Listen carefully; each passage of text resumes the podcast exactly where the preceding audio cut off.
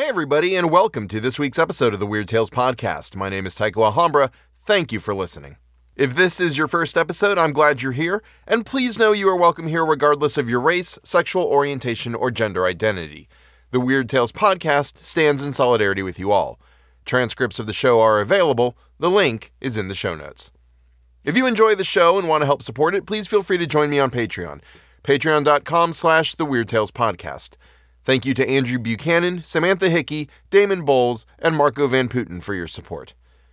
Hey, guess what? I'm doing another casting call, this time for the Pride Month readings. I'm looking to cast cis queer men, trans men, and other transmasculine people. And if that's you, I'd love to have you come audition. The link for the casting call is in the show notes. I'm also going to be appearing in an actual play podcast in the next few weeks, so that'll be fun. It's called Once Upon a Monster of the Week, and it's a Monster of the Week actual play podcast. There's a trailer out for it, and I've got one whole line in the trailer. Check it out wherever fine podcasts are available. Okay, enough blather, on with the show. For by death is wrought greater change than hath been shown.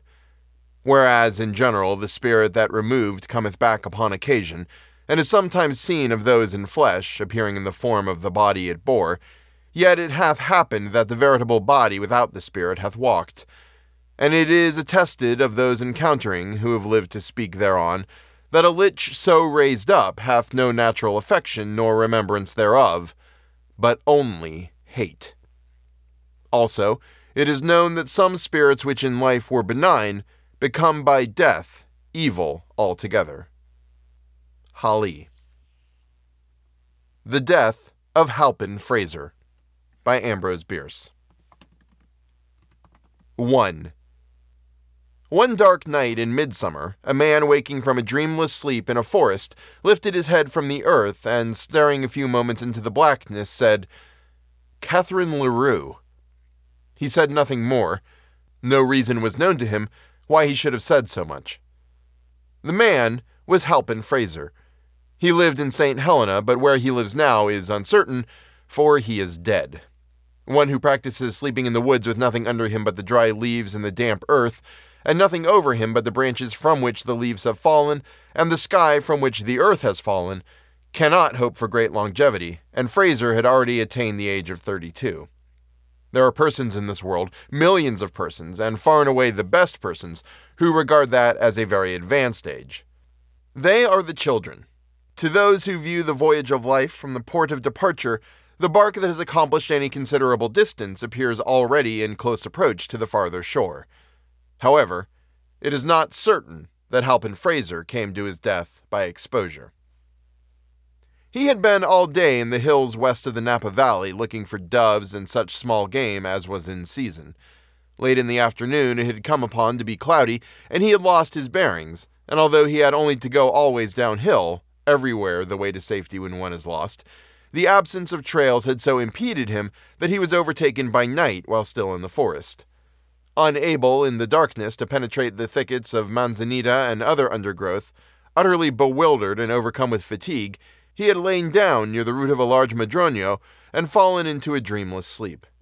It was hours later, in the very middle of the night, that one of God's mysterious messengers, gliding ahead on the incalculable host of his companions sweeping westward with the dawn line, pronounced the awakening word in the ear of the sleeper, who sat upright and spoke, he knew not why, a name, he knew not whose.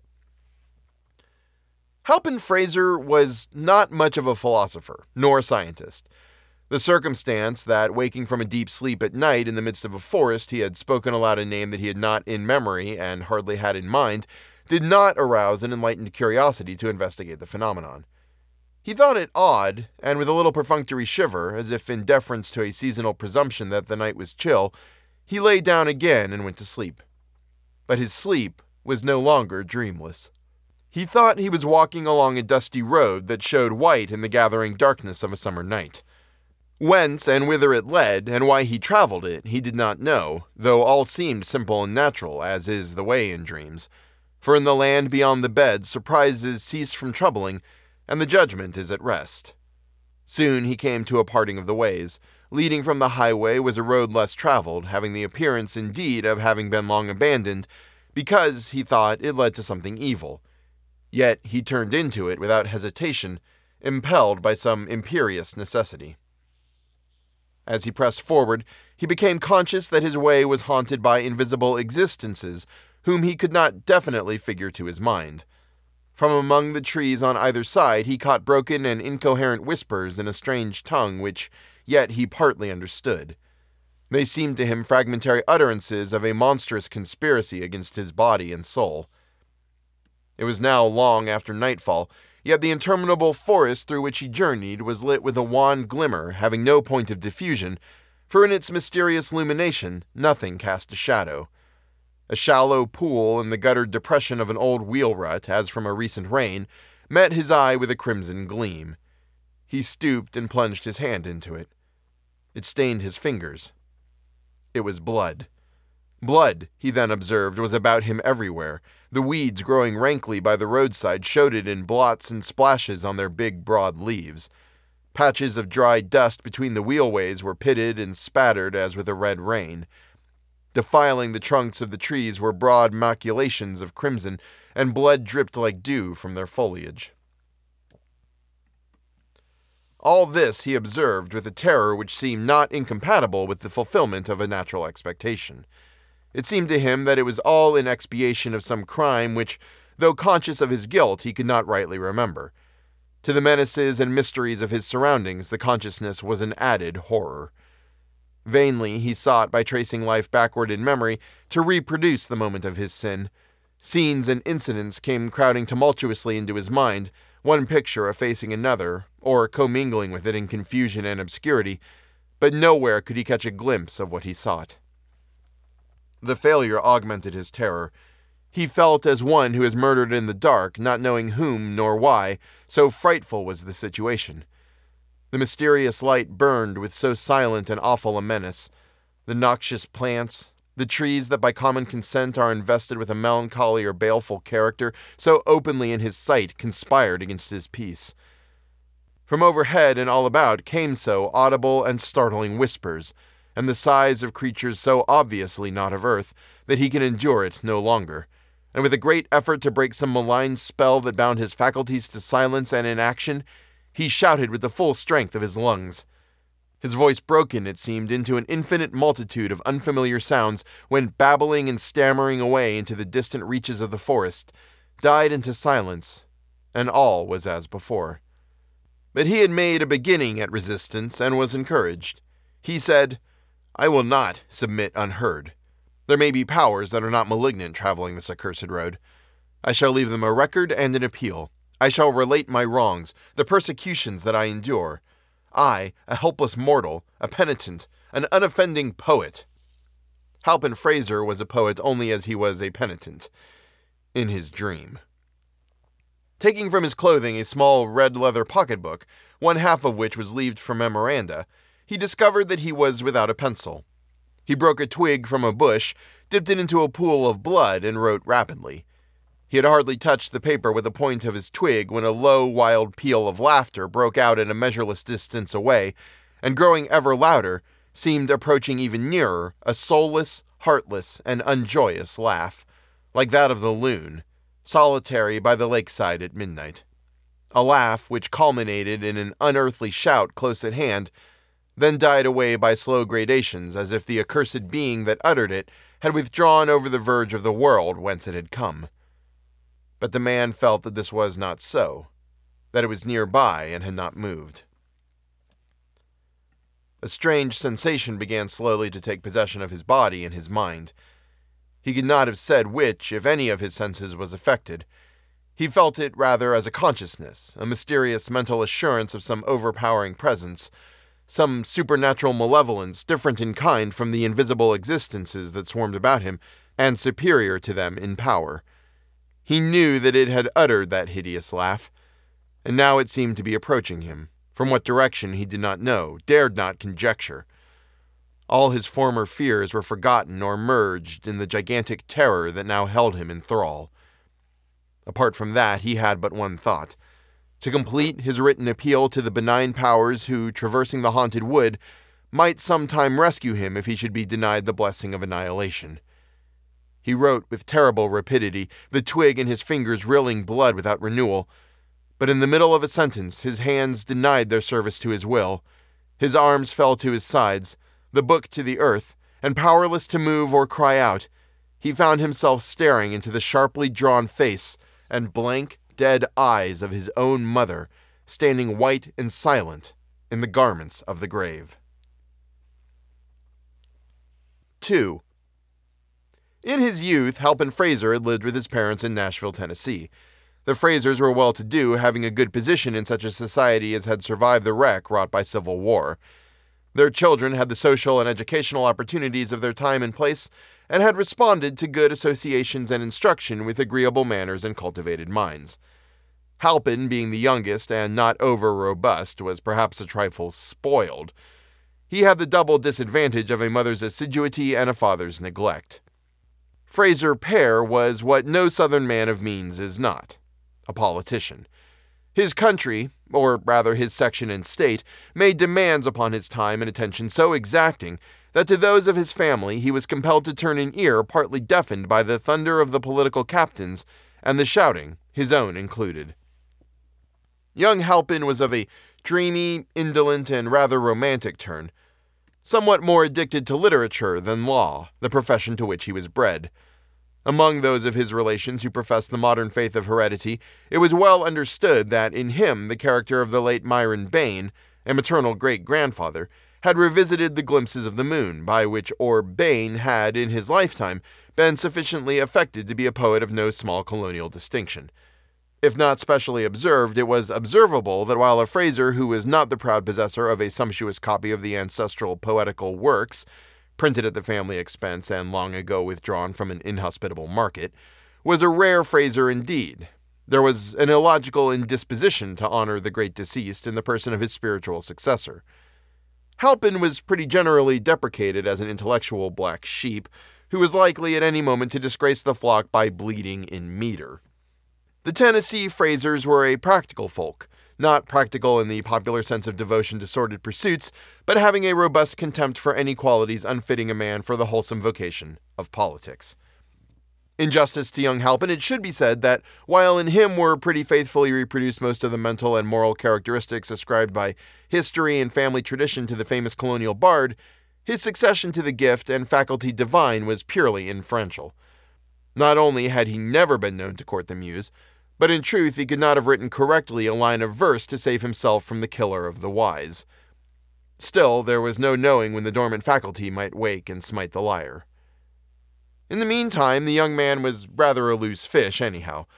Between him and his mother was the most perfect sympathy, for secretly the lady was herself a devout disciple of the late and great Myron Bain, though with a tact so generally and justly admired in her sex, despite the hardy calumniators who insist that it is essentially the same thing as cunning. She had always taken care to conceal her weakness from all eyes but those of him who shared it. Their common guilt in respect of that was an added tie between them. If in Halpin's youth his mother had spoiled him, he had assuredly done his part toward being spoiled. As he grew to such manhood as is attainable by a Southerner who does not care which way elections go, the attachment between him and his beautiful mother, whom from his early childhood he had called Katie, became yearly stronger and more tender. In these two romantic natures was manifest in a signal way that neglected phenomenon, the dominance of the sexual element in all the relations of life, strengthening, softening, and beautifying even those of consanguinity. The two were nearly inseparable, and by strangers observing their manner were not infrequently mistaken for lovers. Entering his mother's boudoir one day, Halpin Frayser kissed her upon the forehead, toyed for a moment with a lock of her dark hair which had escaped from its confining pins, and said, with an obvious effort at calmness, "Would you greatly mind, Katie, if I were called away to California for a few weeks?" It was hardly needful for Katie to answer with her lips a question to which her telltale cheeks had made instant reply. Evidently she would greatly mind, and the tears, too, sprang into her large brown eyes as corroborative testimony. "Ah, oh, my son," she said, looking up into his face with infinite tenderness, "I should have known that this was coming. Did I not lie awake a half of the night weeping because during the other half Grandfather Bain had come to me in a dream and, standing by his portrait, young, too, and handsome as that, pointed to yours on the same wall? and when I looked it seemed that I could not see the features. You had been painted with a face cloth such as we put upon the dead. Your father has laughed at me, but you and I, dear, know that such things are not for nothing. And I saw below the edge of the cloth the marks of hands on your throat. Forgive me, but we have not been used to keep such things from each other. Perhaps you have another interpretation. Perhaps it does not mean that you will go to California, or maybe you will take me with you? It must be confessed that this ingenious interpretation of the dream, in the light of newly discovered evidence, did not wholly commend itself to the son's more logical mind. He had, for the moment at least, a conviction that it foreshadowed a more simple and immediate, if less tragic disaster than a visit to the Pacific coast. It was Halpin Frayser's impression that he was to be garroted on his native heath. "Are there not medical springs in California?" Missus Frayser resumed before he had time to give her the true reading of the dream. "Places where one recovers from rheumatism and neuralgia? Look, my fingers feel so stiff, and I'm almost sure that they've been giving me great pain while I slept." She held out her hands for his inspection. What diagnosis of her case the young man may have thought it best to conceal with a smile, the historian is unable to state, but for himself he feels bound to say that fingers looking less stiff, and showing fewer evidences of even insensible pain, have seldom been submitted for medical inspection by even the fairest patient desiring a prescription of unfamiliar scenes. The outcome of it was that of these two odd persons having equally odd notions of duty, the one went to California as the interest of his client required, and the other remained at home in compliance with a wish that her husband was scarcely conscious of entertaining. While in San Francisco, Halpin Frayser was walking one dark night along the waterfront of the city when, with a suddenness that surprised and disconcerted him, he became a sailor. He was, in fact, shanghaied aboard a gallant, gallant ship, and sailed for a far country. Nor did his misfortunes end with the voyage, for the ship was cast ashore on an island in the South Pacific, and it was six years afterward when the survivors were taken off by a venturesome trading schooner and brought back to San Francisco. Though poor in purse, Frayser was no less proud in spirit than he had been in the years that seemed ages and ages ago. He would accept no assistance from strangers, and it was while living with a fellow survivor near the town of Saint Helena, awaiting news and remittances from home, that he had gone gunning and dreaming. three. The apparition confronting the dreamer in the haunted wood, the thing so like yet so unlike his mother, was horrible. It stirred no love nor longing in his heart. It came unattended with pleasant memories of a golden past, inspired no sentiment of any kind. All the finer emotions were swallowed up in fear. He tried to turn and run from it, but his legs were as lead. He was unable to lift his feet from the ground. His arms hung helpless at his sides. Of his eyes only he retained control, and these he dared not remove from the lusterless orbs of the apparition, which he knew was not a soul without a body, but that most dreadful of all existences infesting that haunted wood, a body without a soul. In its blank stare was neither love, nor pity, nor intelligence, nothing to which to address an appeal for mercy. An appeal will not lie, he thought, with an absurd reversion to professional slang, making the situation more horrible as the fire of a cigar might light up a tomb. For a time which seemed so long that the world grew gray with age and sin, and the haunted forest, having fulfilled its purpose in this monstrous culmination of its terrors, vanished out of his consciousness with all its sights and sounds, the apparition stood within a pace, regarding him with the mindless malevolence of a wild brute, then thrust its hands forward and sprang upon him with appalling ferocity. The act released his physical energies without unfettering his will. His mind was still spellbound, but his powerful body and agile limbs, endowed with a blind, insensate life of their own, resisted stoutly and well.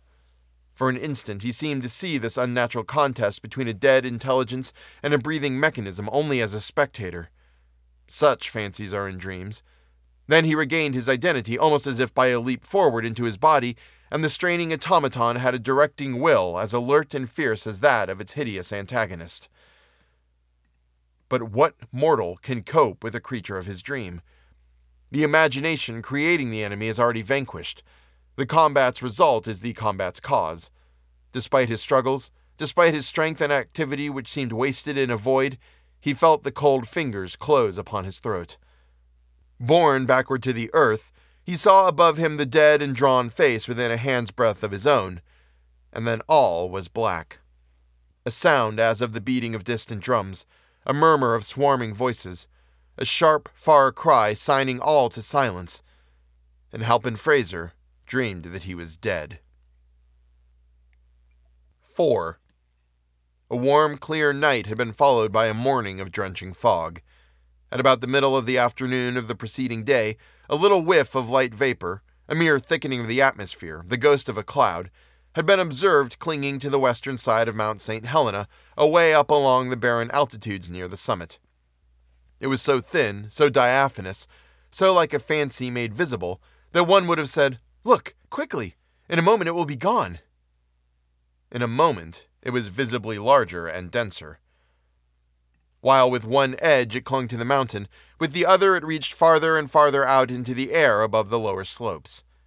At the same time it extended itself to north and south, joining small patches of mist that appeared to come out of the mountainside on exactly the same level, with an intelligent design to be absorbed. And so it grew and grew until the summit was shut out of view from the valley, and over the valley itself was an ever-extending canopy, opaque and gray. At Calistoga, which lies near the head of the valley and the foot of the mountain, there were a starless night and a sunless morning. The fog, sinking into the valley, had reached southward, swallowing up ranch after ranch, until it had blotted out the town of Saint Helena nine miles away. The dust in the road was laid, trees were adrip with moisture, birds sat silent in their coverts. The morning light was wan and ghastly, with neither color nor fire. Two men left the town of Saint Helena at the first glimmer of dawn and walked along the road northward up the valley toward Calistoga. They carried guns on their shoulders, yet no one having knowledge of such matters could have mistaken them for hunters of bird or beast. They were a deputy sheriff from Napa and a detective from San Francisco, Holker and Jaralson, respectively. Their business was manhunting. "How far is it?" inquired Holker as they strode along, their feet stirring white the dust beneath the damp surface of the road. "White Church? Only half a mile farther," the other answered. "By the way," he added, "it's neither white nor church. It's an abandoned schoolhouse, gray with age and neglect. Religious services were once held in it when it was white, and there's a graveyard that would delight a poet. Can you guess why I sent for you and told you to come healed? Oh, I never bothered about that kind of thing. I've always found you communicative when the time came. If I may hazard a guess, you want me to help arrest one of the corpses in the graveyard."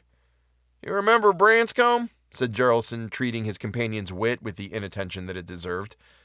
"Chap who cut his wife's throat? Ah, wasted a week's work on him and had my expenses for my trouble. There's a reward of five hundred dollars, but none of us ever got a sight of him." "You don't mean to say..." "Yes, I do. He's been under the noses of you fellows all the time. Comes by night to the old graveyard at the White Church." "The devil! That's where they buried his wife." "Well, you fellows might have had some sense enough to suspect that he would return to her grave sometime." "The very last place that anyone would have expected him to return to." "But you had exhausted all the other places, learning your failure at 'em. I laid for him there." "And you found him?" "Damn it, he found me. Rascal got the drop on me. Regularly held me up and made me travel. It's God's mercy they didn't go through me. Uh, he's a good one. I fancy that half of that reward is enough for me if you're needy." Holker laughed good-humoredly and explained that his creditors were never more importunate. "I wanted merely to show you the ground and arrange a plan with you," the detective explained. "I thought it as well for us to be healed, even in daylight." "Man must be insane," said the deputy sheriff. "A reward is for his capture and conviction. If he's mad, he won't be convicted." Mister Holker was so profoundly affected by that possible failure of justice that he involuntarily stopped in the middle of the road, then resumed his walk with abated zeal. "Well, he looks it," assented Jaralson. "I'm bound to admit that a more unshaven, unshorn, unkempt, and un-everything wretch I never saw outside the ancient and honorable order of tramps. But I've gone in for him and can't make up my mind to let go. There's glory in it for us anyhow. Not another soul knows that he's on this side of the mountains of the moon." "All right," Holker said, "we'll go and view the ground." And he added, in the words of a once favorite inscription for tombstones, "where you must shortly lie." "I mean, if old Branscombe ever gets tired of you and your impertinent intrusion. By the way, I heard the other day that Branscombe wasn't his real name." "What is?" Can't recall it. I lost all interest in the wretch, and it did not fix itself in my memory. Something like Pardee. A woman whose throat he had the bad taste to cut was a widow when he met her. She'd come to California to look up some relatives. Our persons will do that sometime, but you know all that. Naturally. But not knowing the right name, by what happy inspiration did you find the right grave? Man who told me what the name was said it must have been cut on the headboard. I don't know the right grave. Jaralson was apparently a trifle reluctant to admit his ignorance of so important a point of his plan. I've been watching the place generally. Part of our work this morning will be to identify that grave. Here's the White Church.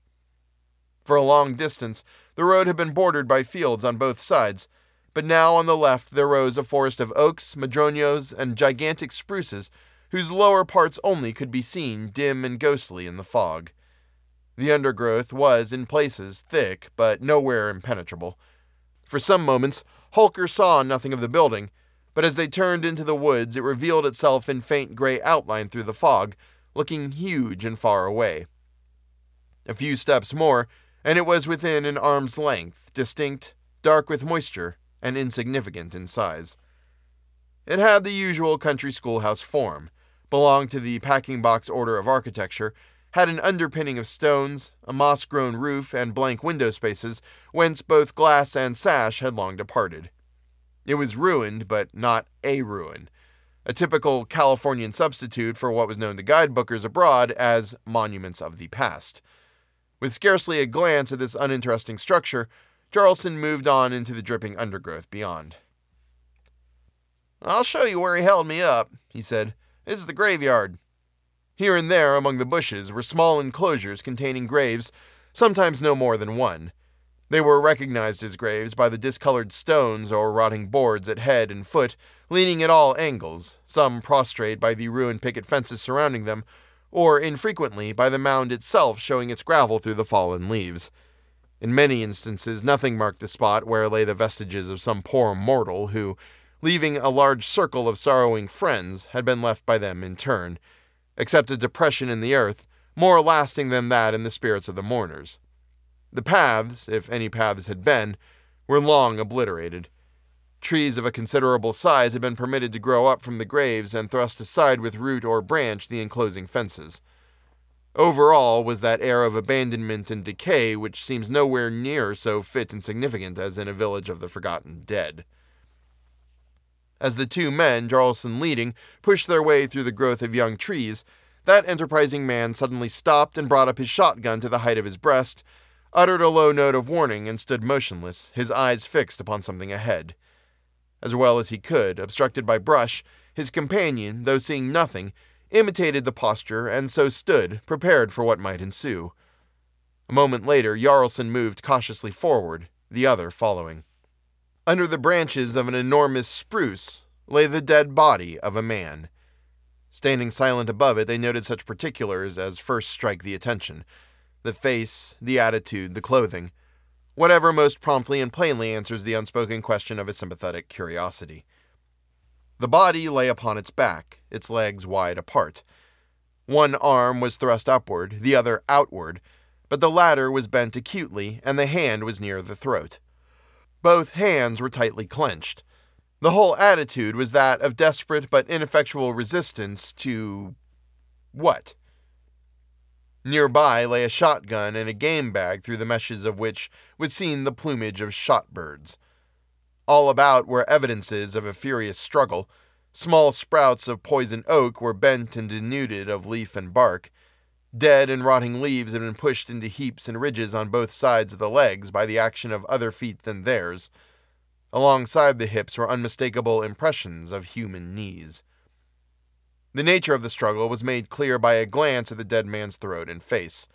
While breast and hands were white, those were purple, almost black. The shoulders lay upon a low mound, and the head was turned back at an angle otherwise impossible, the expanded eyes staring blankly backward in a direction opposite to that of the feet. From the froth filling the open mouth, the tongue protruded, black and swollen. The throat showed horrible contusions, not mere finger marks, but bruises and lacerations wrought by two strong hands that must have buried themselves in the yielding flesh, maintaining their terrible grasp until long after death. Breast, throat, face were wet. The clothing was saturated. Drops of water condensed from the fog studded the hair and mustache. All this the two men observed without speaking, almost at a glance. Then Holker said, "Poor devil. He had a rough deal." Jaralson was making a vigilant circumspection of the forest, his shotgun held in both hands and at full cock, his finger upon the trigger. "Work of a maniac," he said without withdrawing his eyes from the enclosing wood. "It was done by Branscombe. Party." Something half hidden by the disturbed leaves on the earth caught Holker's attention. It was a red leather pocketbook. He picked it up and opened it. It contained leaves of white paper from memoranda, and upon the first leaf was the name Halpin Frayser. Written in red on several succeeding leaves, scrawled as if in haste and barely legible, were the following lines, which Holker read aloud, while his companion continued scanning the dim gray confines of the narrow world and hearing matter of apprehension in the drip of water from every bird and branch. Enthralled by some mysterious spell, I stood in the lit gloom of an enchanted wood. The cypress there and myrtle twined their boughs, significant in baleful brotherhood. The brooding willow whispered to the yew, beneath the deadly nightshade and the rue, with immortals self-woven into strange funereal shapes and horrid nettles grew. No song of bird, nor any drone of bees, nor a light leaf lifted by the wholesome breeze. The air was stagnant all, and silence was a living thing that breathed among the trees. Conspiring spirits whispered in the gloom, half heard the stilly secrets of the tomb. With blood the trees were all adrip, the leaves shone in the witchlight with a ruddy bloom. I cried aloud. The spell, unbroken still, rested upon my spirit and my will. Unsouled, unhearted, hopeless and forlorn, I strove with the monstrous presages of ill. At last the viewless... Holker ceased reading. There was no more to read. The manuscript broke off in the middle of a line. "That sounds like Bain," said Jaralson, who was something of a scholar in his way. He had abated his vigilance and stood looking down at the body. "Who's Bain?" Holker asked rather incuriously. "Myron Bain, chap who flourished in the early years of the nation more than a century ago. Wrote mighty dismal stuff. I have his collected works. That poem's not among them, but it must have been omitted by mistake." It's, it is cold, said Holker. "Let us leave here. We must have up the coroner from Napa." Jaralson said nothing, but made a movement in compliance. Passing the end of the slight elevation of earth upon which the dead man's head and shoulders lay, his foot struck some hard substance under the rotting forest leaves, and he took the trouble to kick it into view. It was a fallen headboard, and painted on it were the hardly decipherable words, "Catherine Leroux." "Leroux! Leroux!" exclaimed Holker with sudden animation. "Oh, that's the real name of Branscombe, not Party. And bless my soul, how it all comes to me. The murdered woman's name had been Frayser." "There is some rascally mystery here," said Detective Jaralson. "I hate anything of that kind." Then came to them out of the fog, seemingly from a great distance, the sound of a laugh, a low, deliberate, soulless laugh, which had no more of joy than that of a hyena night prowling in the desert. A laugh that rose by slow gradation, louder and louder, clearer, more distinct and terrible, until it seemed barely outside the narrow circle of their vision. A laugh so unnatural, so unhuman, so devilish, that it filled those hardy manhunters with a sense of dread unspeakable. They did not move their weapons nor think of them. The menace of that horrible sound was not of the kind to be met with arms. As it had grown out of silence, so now it died away. From a culminating shout which had seemed almost in their ears, it drew itself away into the distance, until its failing notes, joyless and mechanical to the last, sank to silence at a measureless remove. And that is the end of the story. Thank you so much for listening. Please feel free to give the show a rating and review on iTunes or wherever you get your podcasts from. Doesn't really help the show grow, but it's nice to see. one hundred two ratings, four and a half stars, baby. I put out a good, consistent product no matter what Matt Moneymaker says. Oh, hey, I don't ask a lot of my listeners, but I will make this small request to you. Message Matt Moneymaker on Twitter, at Matt Moneymaker one, and tell him how much you like my show. Just make sure not to tag me in it because he's blocked me and that might stop it from getting through. You know, for funsies. Please go and get vaccinated if you haven't. Continue wearing a mask if you have. The pandemic isn't over. People are still getting sick and dying from it, and wearing a mask to protect others is the least you can do. Punch a racist in the face. I'm not saying sucker punch one if you see him railing in the street, but I'm not not saying that either. And always remember that the most important step a person can take is always the next one. Thank you so much for listening, and have a great week.